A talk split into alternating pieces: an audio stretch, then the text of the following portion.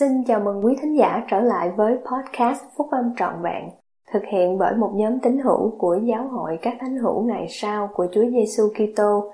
Chúng tôi xin được chia sẻ cùng quý vị các nguyên tắc phúc âm giúp chúng ta có một cuộc sống hạnh phúc từ những bài viết đăng trong các tạp chí của giáo hội phát hành định kỳ vào mỗi tháng.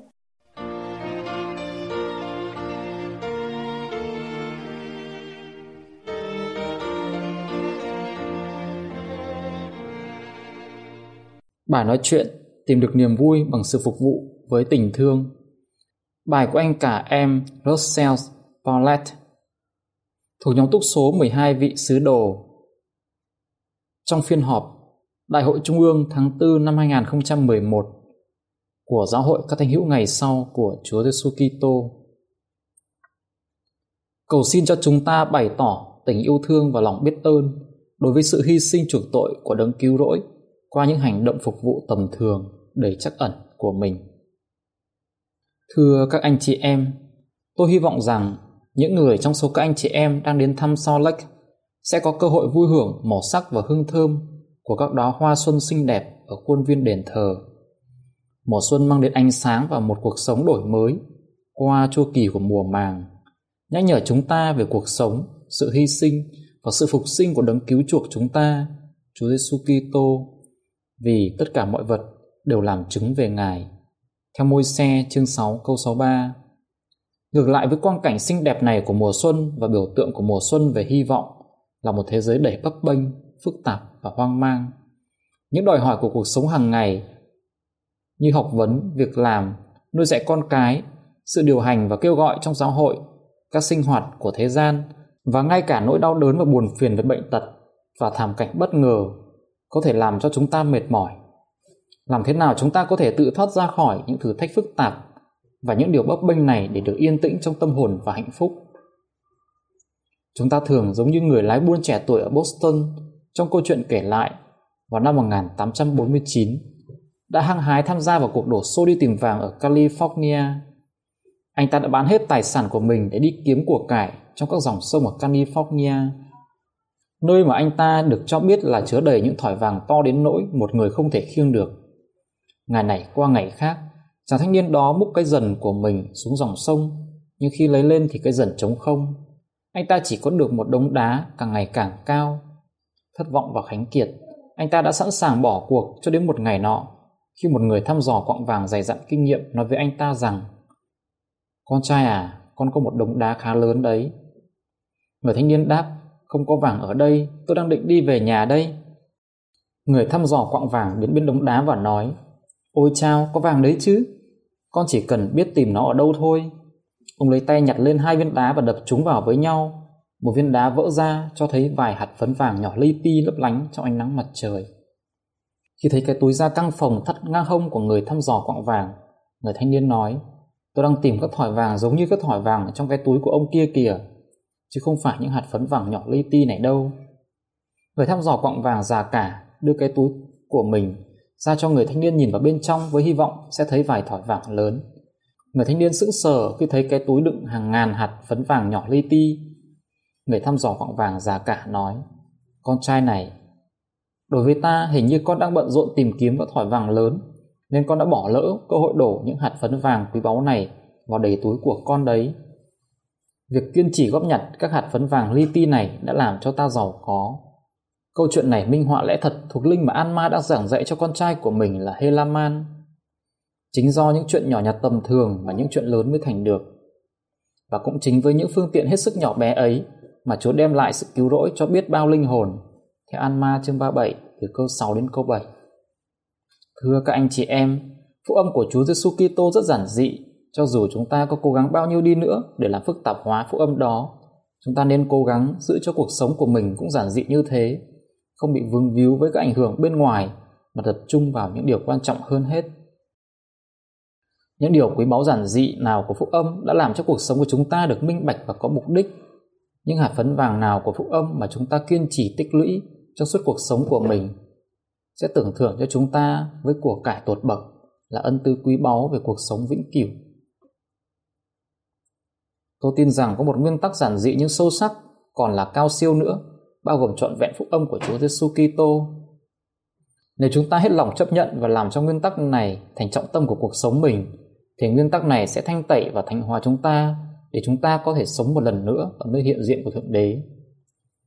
Đừng cứu rỗi đã nói về nguyên tắc này khi Ngài trả lời cho câu hỏi của một người Pharisee.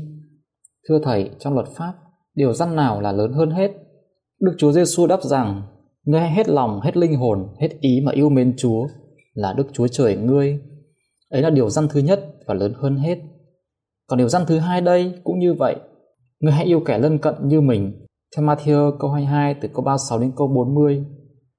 Chỉ khi nào chúng ta hết lòng, hết linh hồn, hết ý mà yêu mến Thượng Đế và Đấng Kitô thì chúng ta mới có thể chia sẻ tình yêu thương này với người lân cận của mình có những hành động nhân từ và phục vụ theo cách mà Đấng cứu rỗi sẽ yêu thương và phục vụ tất cả chúng ta nếu Ngài ở giữa chúng ta ngày nay. Khi tình yêu thương thanh khiết này hoặc lòng bác ái của Đấng Kitô bao phủ lấy chúng ta thì chúng ta mới suy nghĩ, cảm nhận và hành động giống như Cha Thiên Thượng và Chúa Giêsu đã làm.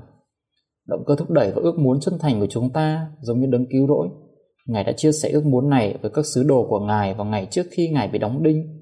Ngài phán, ta ban cho các ngươi một điều răn mới, nghĩa là các ngươi phải yêu nhau. Như ta đã yêu các ngươi thể nào thì các ngươi hãy yêu nhau như thể ấy. Nếu các ngươi yêu nhau thì ấy là tại điều đó mà thiên hạ sẽ nhận biết các ngươi là môn đồ ta. Cho răng chương 13 từ câu 34 đến câu 35.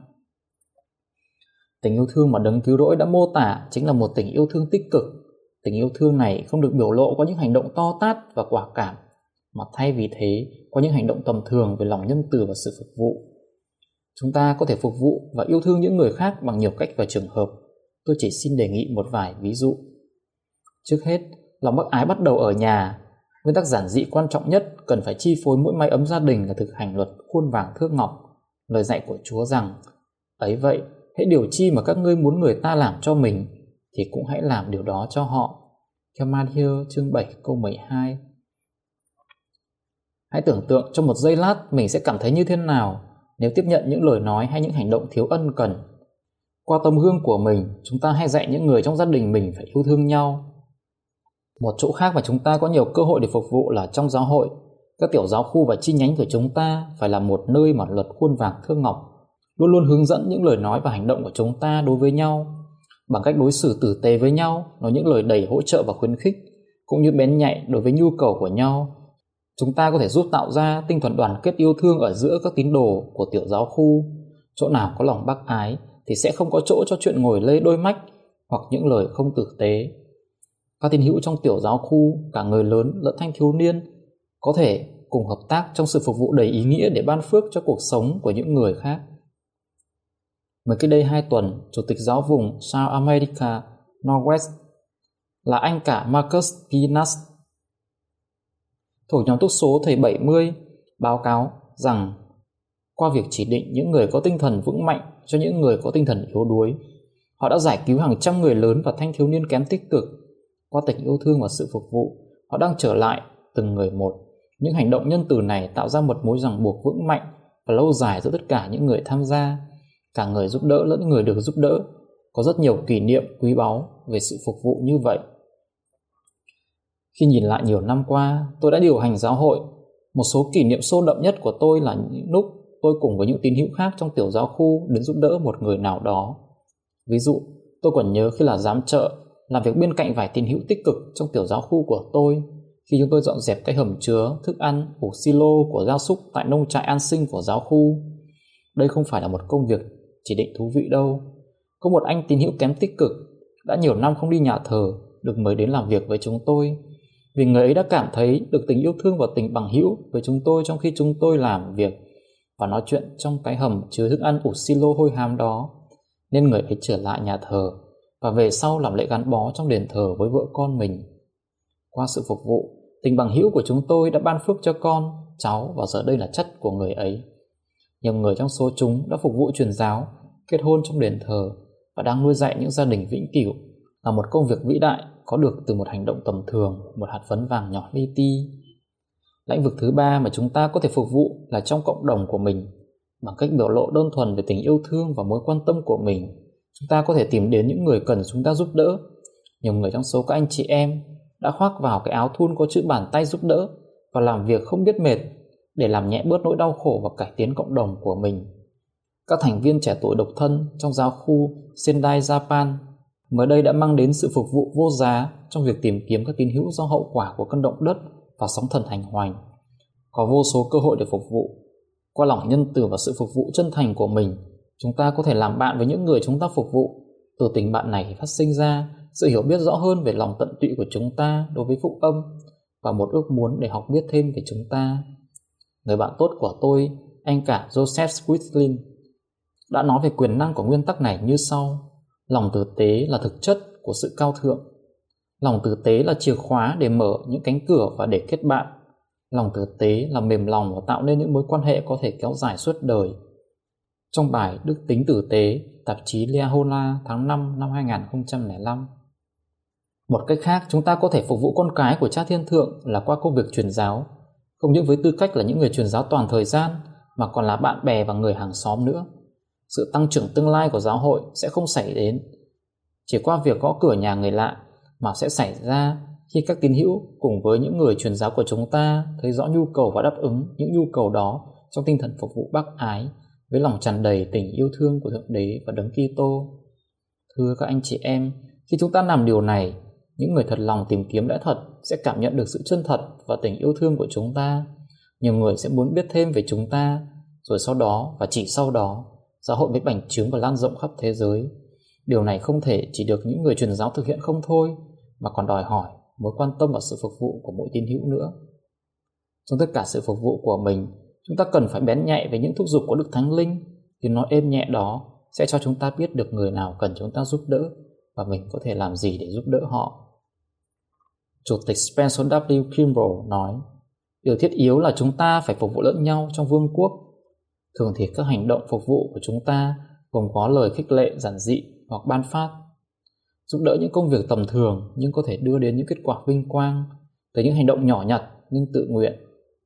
Và Chủ tịch Thomas S. Monson đã dạy, những người khác luôn luôn có nhu cầu và mỗi người chúng ta có thể làm một điều gì đó để giúp đỡ một người nào đó cuộc sống của chúng ta sẽ có rất ít mục đích trừ phi chúng ta chịu hy sinh bản thân để phục vụ những người khác trong bài hôm nay tôi đã làm được gì cho người khác tạp chí Lehola tháng 11 năm 2009 Thưa các anh chị em, tôi xin khẳng định một lần nữa rằng chúng ta nên mong muốn và tìm kiếm để có được trong cuộc sống của mình thuộc tính quan trọng nhất của cha thiên thượng và vị nam tử của Ngài về lòng ân tứ, về lòng bác ái. Thưa các anh chị em, tôi xin khẳng định một lần nữa rằng chúng ta nên mong muốn và tìm kiếm để có được trong cuộc sống của mình thuộc tính quan trọng nhất của cha thiên thượng và vị lam tử của Ngài là ân tứ về lòng bác ái, tình yêu thương thanh khiết của Đấng Kitô theo Moroni chương 7 câu 47. Khả năng của chúng ta để yêu thương và phục vụ những người khác như Đấng Cứu Rỗi đã làm sẽ phát triển từ ân tứ này Tiên tri Mặc Môn dạy chúng ta về tầm quan trọng lớn nhất của ân tứ này và nói cho chúng ta biết cách có thể tiếp nhận ân tứ này. Vậy nên, hỡi các đồng bào yêu mến của tôi, các người hãy cầu nguyện lên Đức Chúa Cha với tất cả mãnh lực của lòng mình để các người được tràn đầy tình thương yêu này. Là tình thương mà Ngài đã ban cho tất cả những tín đồ chân chính của vị nam tử của Ngài, tức là Chúa Giêsu Kitô, mẫu hầu các người có thể trở thành con cái của Thượng Đế để khi Ngài hiện đến, Chúng ta sẽ được giống như Ngài vì chúng ta sẽ trông thấy Ngài như Ngài vốn thật là vậy. Để chúng ta có hy vọng ấy, mẫu hầu chúng ta được thanh khiết giống như Ngài thanh khiết vậy. Theo Bruni chương 7 câu 48 Những điều lớn lao có thành được là nhờ vào những điều nhỏ nhặt tầm thường, giống như những hạt phấn vàng nhỏ li ti. Nếu luôn luôn được tích lũy sẽ thành một kho tàng lớn. Những hành động nhân tử phục vụ nhỏ nhặt, tầm thường của chúng ta sẽ tích lũy thành một cuộc sống tràn đầy tình yêu mến cha thiên thượng lòng tận tụy đối với công việc của Chúa Giêsu Kitô cùng một cảm giác bình an và vui sướng mỗi lần chúng ta tìm đến giúp đỡ một người khác. Khi gần đến mùa lễ phục sinh, cầu xin cho chúng ta bày tỏ tình yêu thương và lòng biết ơn của mình đối với sự hy sinh chuộc tội của đấng cứu rỗi qua các hành động phục vụ tầm thường, chắc ẩn đối với các anh chị em của mình tại nhà, ở nhà thờ và trong cộng đồng. Tôi cầu nguyện điều này trong tôn danh của Chúa Giêsu Kitô. Amen.